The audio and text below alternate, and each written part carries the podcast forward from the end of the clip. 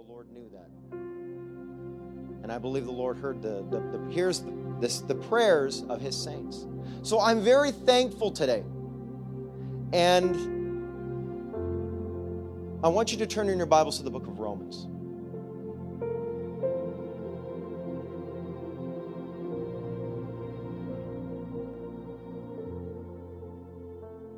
Romans chapter 1, and we're going to start at verse 18.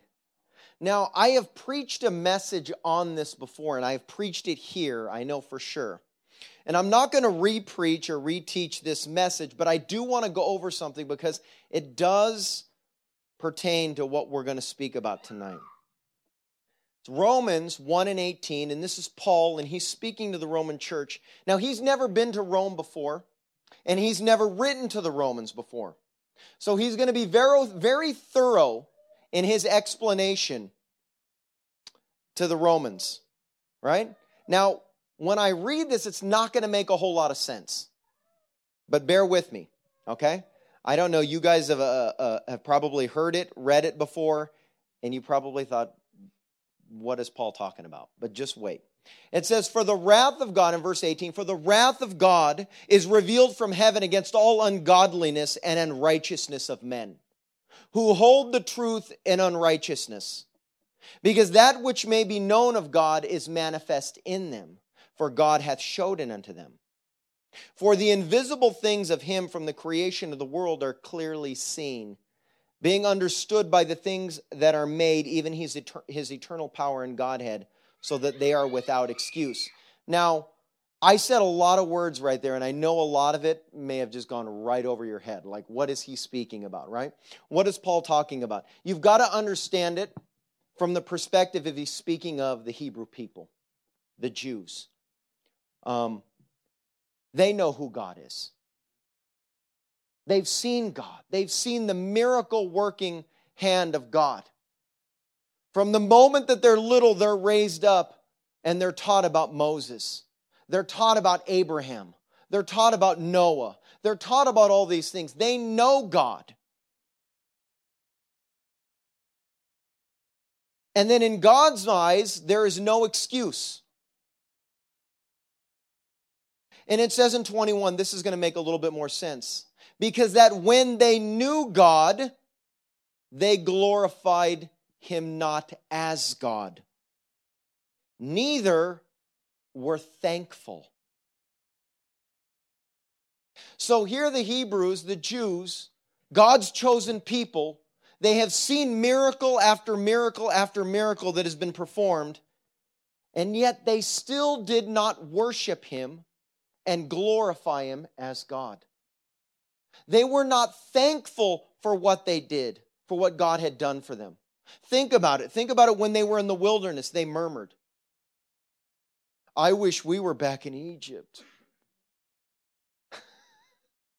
we had full bellies over there. We had leeks and, and meat, and we had all of that. God just parted the Red Sea for you. That you saw the plagues on Egypt. He parted the Red Sea, and you get on the other side and you complain. They knew God, they saw his mighty power. And yet, even after all of that, they didn't give God glory and they were not even thankful for what God did.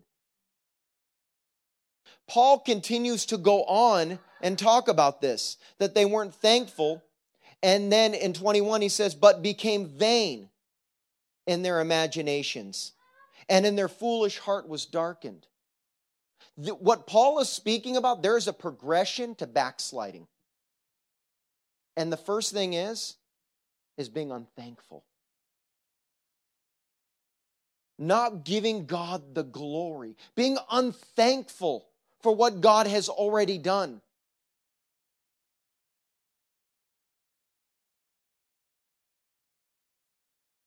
I guarantee you a lot of the problems that you will have in any relationship, whether it's God or otherwise, spouse, boyfriend, girlfriend, doesn't matter. If you become unthankful and ungrateful for what the other person is doing, you're going to be in a lot of trouble. That's normally where relationships start to veer off and break up because you're not thankful. You become ungrateful for the things that the other person has done for you. God has done so much for us. And yet we sometimes we find ourselves on this spot where we become unthankful. 22 says professing themselves to be wise, they became fools. He's speaking of the children of Israel, knowing God, knowing what God has done. And after all of that, they were unthankful. Tonight, I want to speak about being thankful, being grateful for what God has done. I want you to turn in your Bibles to the book of 1 Samuel. And I want to talk about David. And I want to talk about one of David's wives, Abigail. I'm sure we've all heard this story, and this, is, this shouldn't be the first time that you've ever heard it, but I'm going to try to put it in a perspective and narrate it in a way uh, that I think will really be beneficial to us tonight. So, 1 Samuel 25 and verse 1.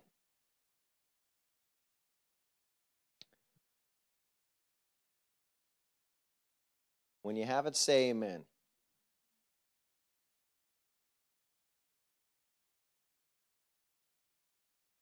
First Samuel 25 and 1. And Samuel died, and all the Israelites were gathered together and lamented him and buried him in his house in Ramah. And David rose and went down to the wilderness of Paran. And there was a man in Moan, Maon, whose possessions were in Carmel.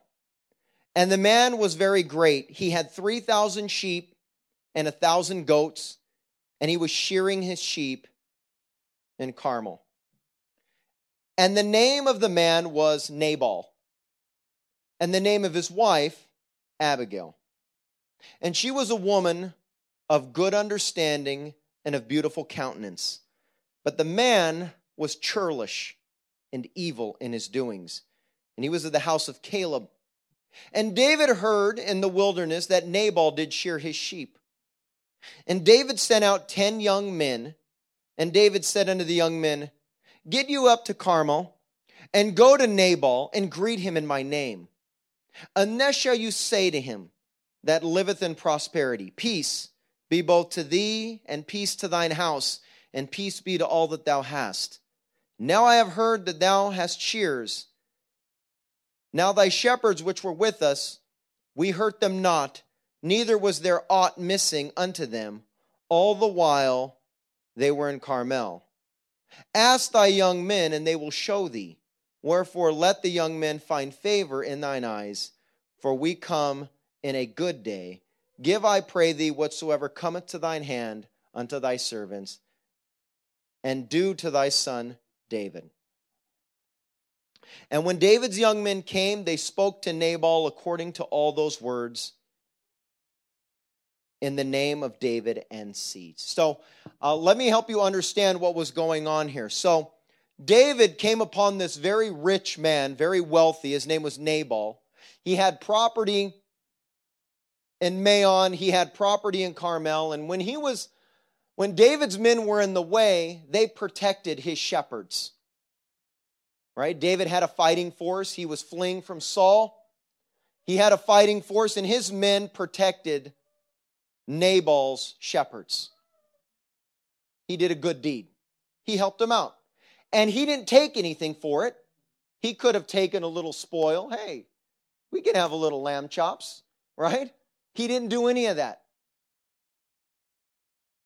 He just he he he did it out of the kindness of his heart. He, he helped them, didn't ask for anything in return. And it came a certain time when he said, I'm going to go up to Nabal because it's the time of sheep shearing. Now, to us, we're like, what does it mean to sheep shear? But for them, it was something very big. It was a festival, it was a celebration, right? At the time of sheep shearing, it was normally in the spring, and they would have feasting right? Kind of like how we're going to have in a little over a week, right? And in these feasting times, they don't just cook a little bit of food, they cook a lot. They really go out of the way. So, what David is asking is not something that is burdensome, right? He's sending his men to go to Nabal and to tell him, hey, this is David. You can ask your servants what we did for them, how we helped them along the way, and give us what you feel is good for us, you know, because we did a good thing and, you know, he's a rich man. He's got plenty of food to give. They were looking for a little food, little, you know, they were out running away from Saul and, and being chased, and they thought, you know, maybe we can get uh, a bite to eat. We did a good deed here, except a little bit return, uh, uh, get a little bit return on that. And uh, so when they, when the servants that David sent spoke this to Nabal, in verse 10 it said, Nabal answered David's servants and said, Who is David? Who is the son of Jesse? There be many servants nowadays that break away every man from his master. Shall I then take my bread and my water and my flesh that I have killed from my shears and give it unto men whom I know not whence they be? He's like, I don't know you. I don't know David. Should I give my food to you? Should I give my water to you?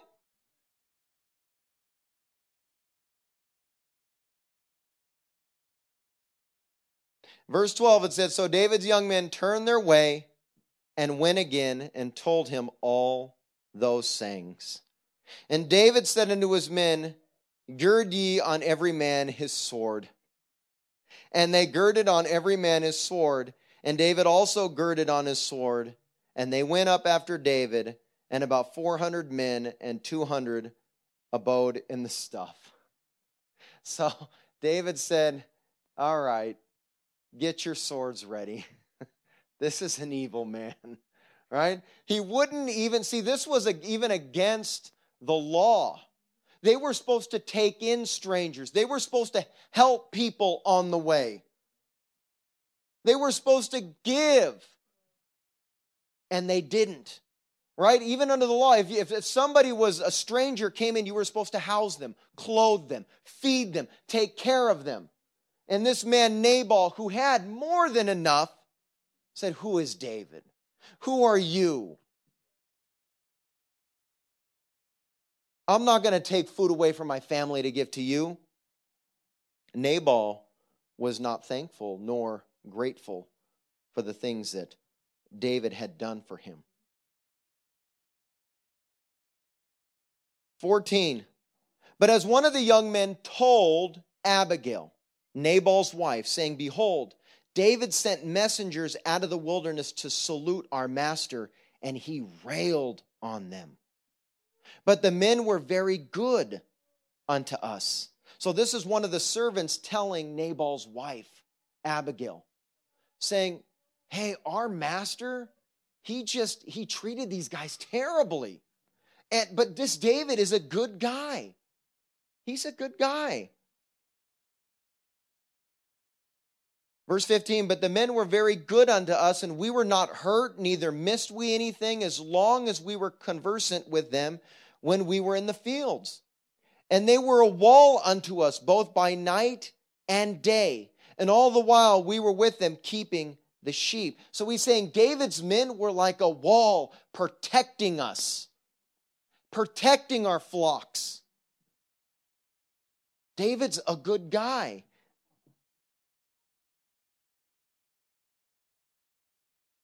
17 says, Now therefore know and consider what thou wilt do, for evil is determined against our master and against all his household, for he is such a son of Belial that a man cannot speak to him. Now, Belial means a son of the devil. So, this servant was also, he told Nabal's wife because he knew, all right, what our master did is wrong. And I'm worried for him, but for us, because evil's going to come upon us because of what he just said. That's why he went to Abigail. That's why they were telling her, think about it. What are you going to do?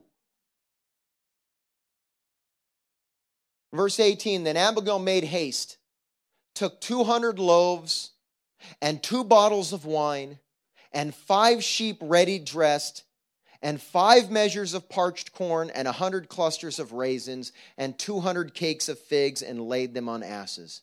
And she said unto her servants, Go on before me, behold, I come after you. But she told not her husband Nabal. And it was so as she rode on the ass that she came down by the covert of the hill, and behold, David and his men came down against her, and she met them. Now David had said, Surely in vain have I kept all that this fellow hath in the wilderness, so that nothing was missed, and of all that pertained unto him, and he hath requited me evil for good. So and more also do God unto the enemies of David, if I leave not all that pertain to him in the morning light any that pisseth against the wall. So I'm going to kill everybody.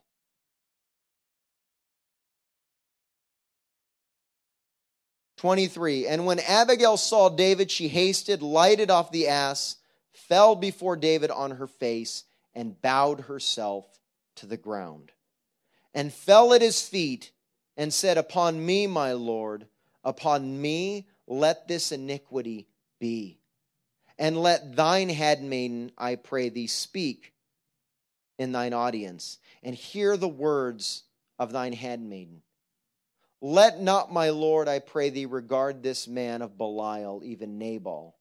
For as his name is, so is he. Nabal is his name, and folly is with him. But I, thy handmaiden, saw not the young men of my Lord whom thou didst send. So she's saying, My husband's living up to his name. His name means fool. 26.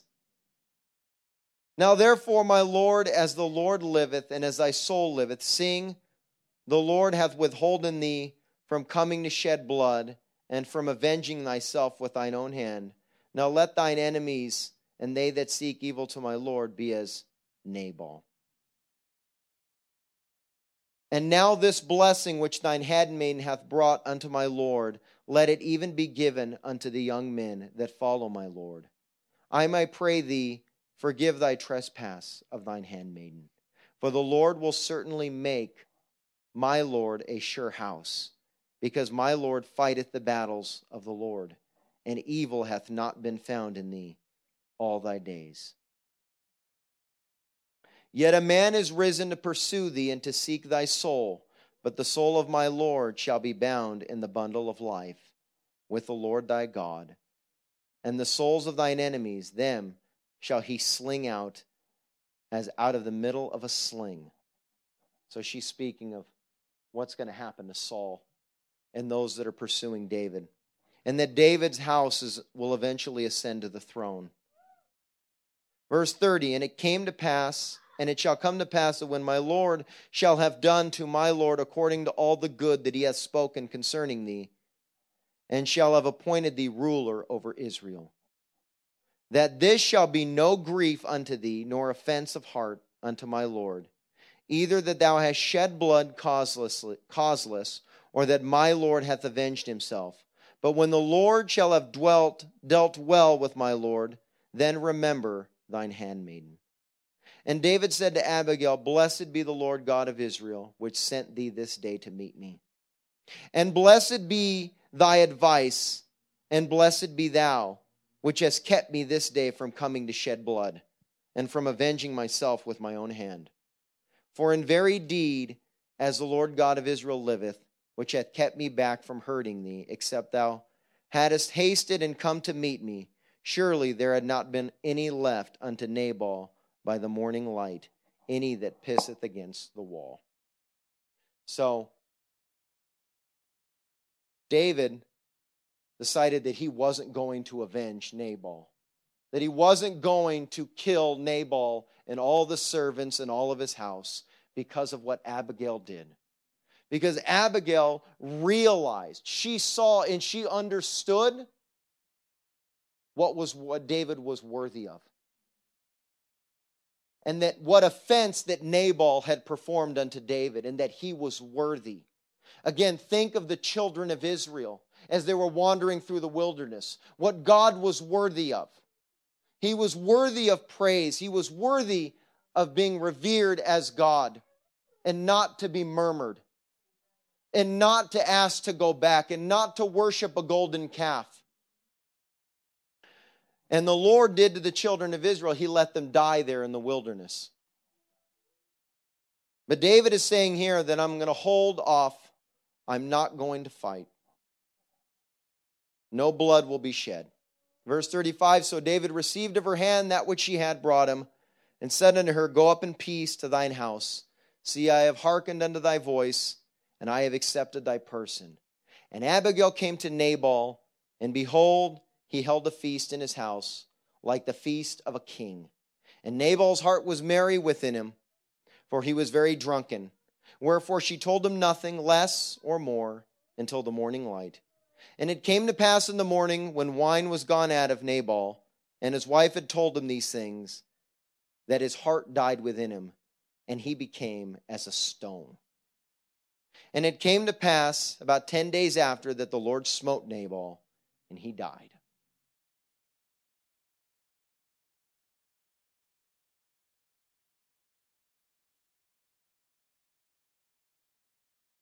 And when David heard that Nabal was dead, he said, Blessed be the Lord that hath pleaded the cause of my reproach from the hand of Nabal, and hath kept his servant from evil. For the Lord hath returned the wickedness of Nabal upon his own head. And David sent and communed with Abigail to take her to him to wife. And when the servants of David were come to Abigail to Carmel, they spake unto her, saying, David sent unto us unto thee to take thee to him to wife.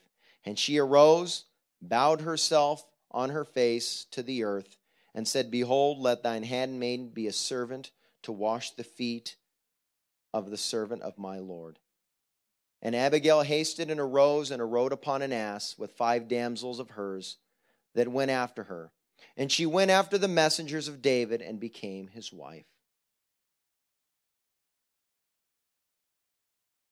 I believe that was David's second wife.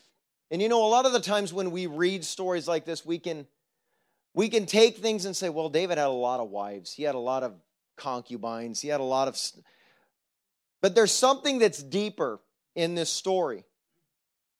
Because when you read this story, David is like our Lord.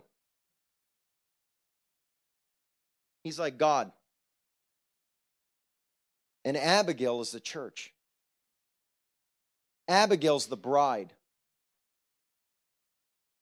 Abigail, which her name by interpretation means wise and beautiful. And if you read in the Bible, you will talk you will read about the bride of Christ. If you read in Revelations, you'll see how the bride is adorned beautifully. And that's speaking of the church.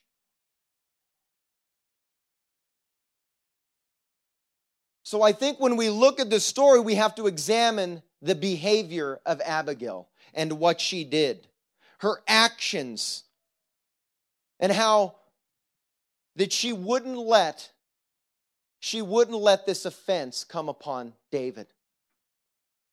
And that she bowed herself and she gave and she was thankful and she gave to David all that was due him all that he deserved because what he did for Nabal was worthy of that kind of treatment. But Nabal was unwilling to treat him that way. Nabal was unwilling to give him what he deserved. But Abigail did. Abigail did. She bowed herself to the ground. She provided here, here's all this meat, this food, this grain, these figs, these raisins, everything here. It's all yours, God. I give it all to you. It's all yours. That's the church, the church of the living God, the one that God is going to marry his bride is going to be one that is giving, one that surrenders, one that humbles themselves, one that, that just gives everything to God. Nabal in this story represents the children of Israel.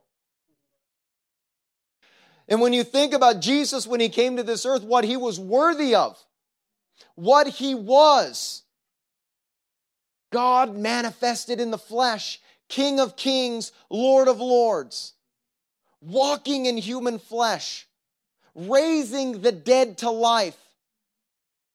And the scribes and the Pharisees and the leaders of the Jews wanted nothing to do with him. Were looking at every opportunity they could get rid of him. And when I was going through reading this story, I want you to turn in your Bibles to the book of Luke. This is the one thing that came to my mind when I was reading all this about Abigail and David and, and what Abigail did. And I saw that that's, that's much like the church. And Nabal is, is a lot like the children of Israel, but uh, now it would be to anybody that doesn't give God glory, anybody that doesn't give God what he deserves. Notice that uh, how he died it says his heart became a stone. Uh, I didn't bring it up, but in Revelations, you remember the it says in Revelations that men's hearts will fail them for fear. There's something deeper to this. There's something more. But in Luke chapter 19, verse 28, and when he had thus spoken, he went before ascending up to Jerusalem. And it came to pass that when he was come to Bethphage and Bethany, at the mount called the Mount of Olives, he sent two of his disciples, saying, Go you into the village over against you, in the which at your entering you shall find a colt tied, wherein yet never a man sat. Loose him and bring him hither. And if any man ask you why you do loose him, thus shall you say unto him, Because the Lord hath need of him. And they that were sent went their way, found even as he had said unto them. And as they were loosing the colt, the owners thereof said unto them, Why loose you the colt? And they said, The Lord hath need of him.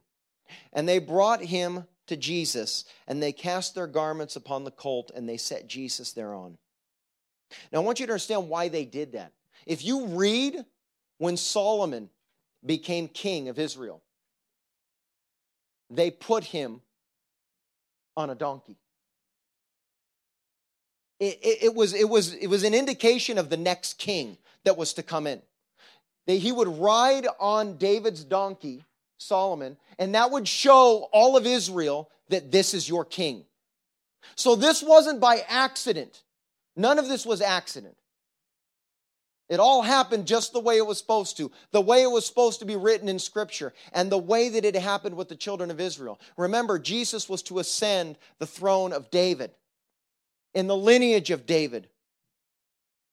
So he got on that colt, and here he is, or that donkey, and here he is riding into Israel. That was an indication to the children of Israel. If they knew their word, that's your king. That is your king that is now entering into the city.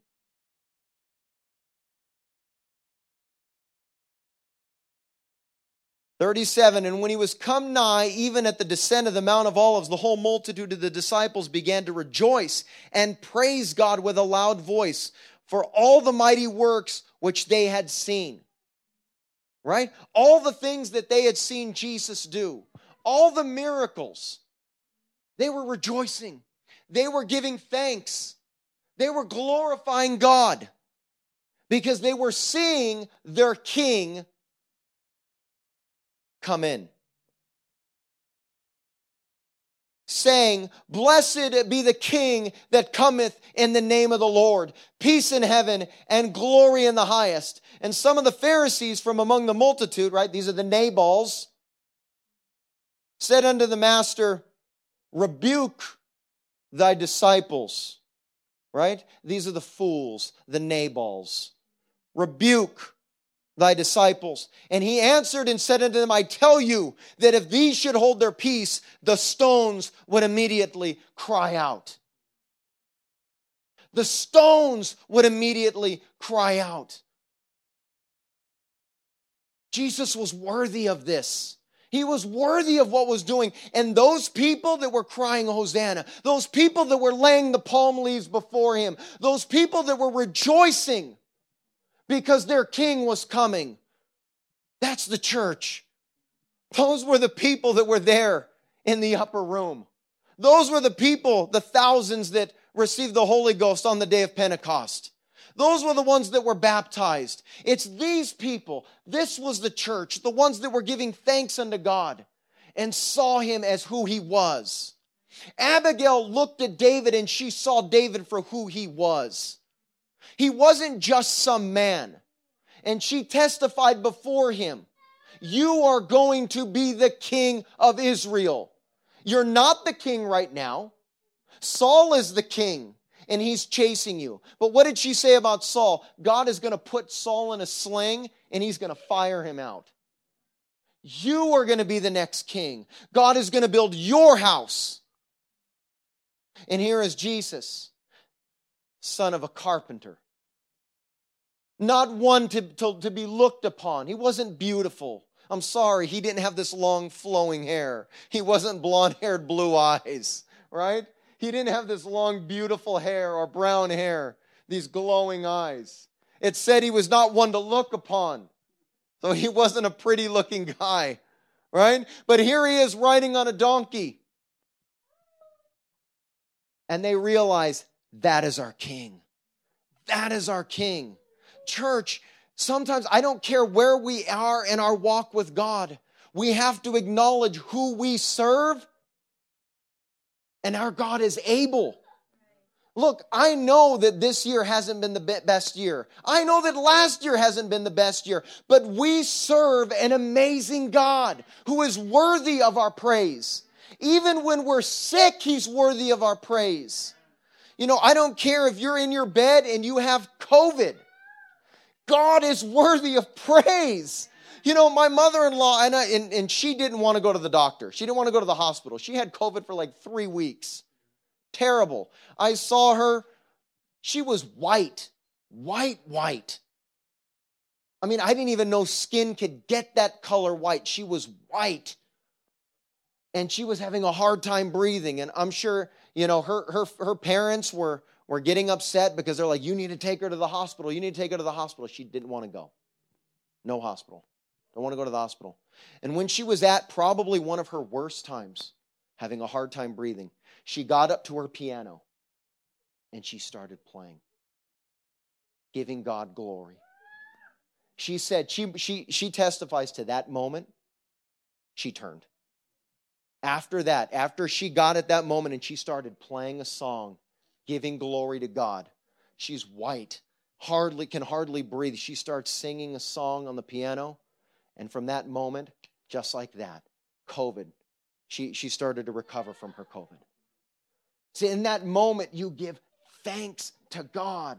I don't know, it hasn't been your year, it, things haven't been going well. Trust me, I can tell you about things that have been going right for me at work. But you know what? I'm going to give glory unto God because He is able. I'm going to give glory to God for the job that I have that is not going 100%, right? I'm going to give thanks to God, right?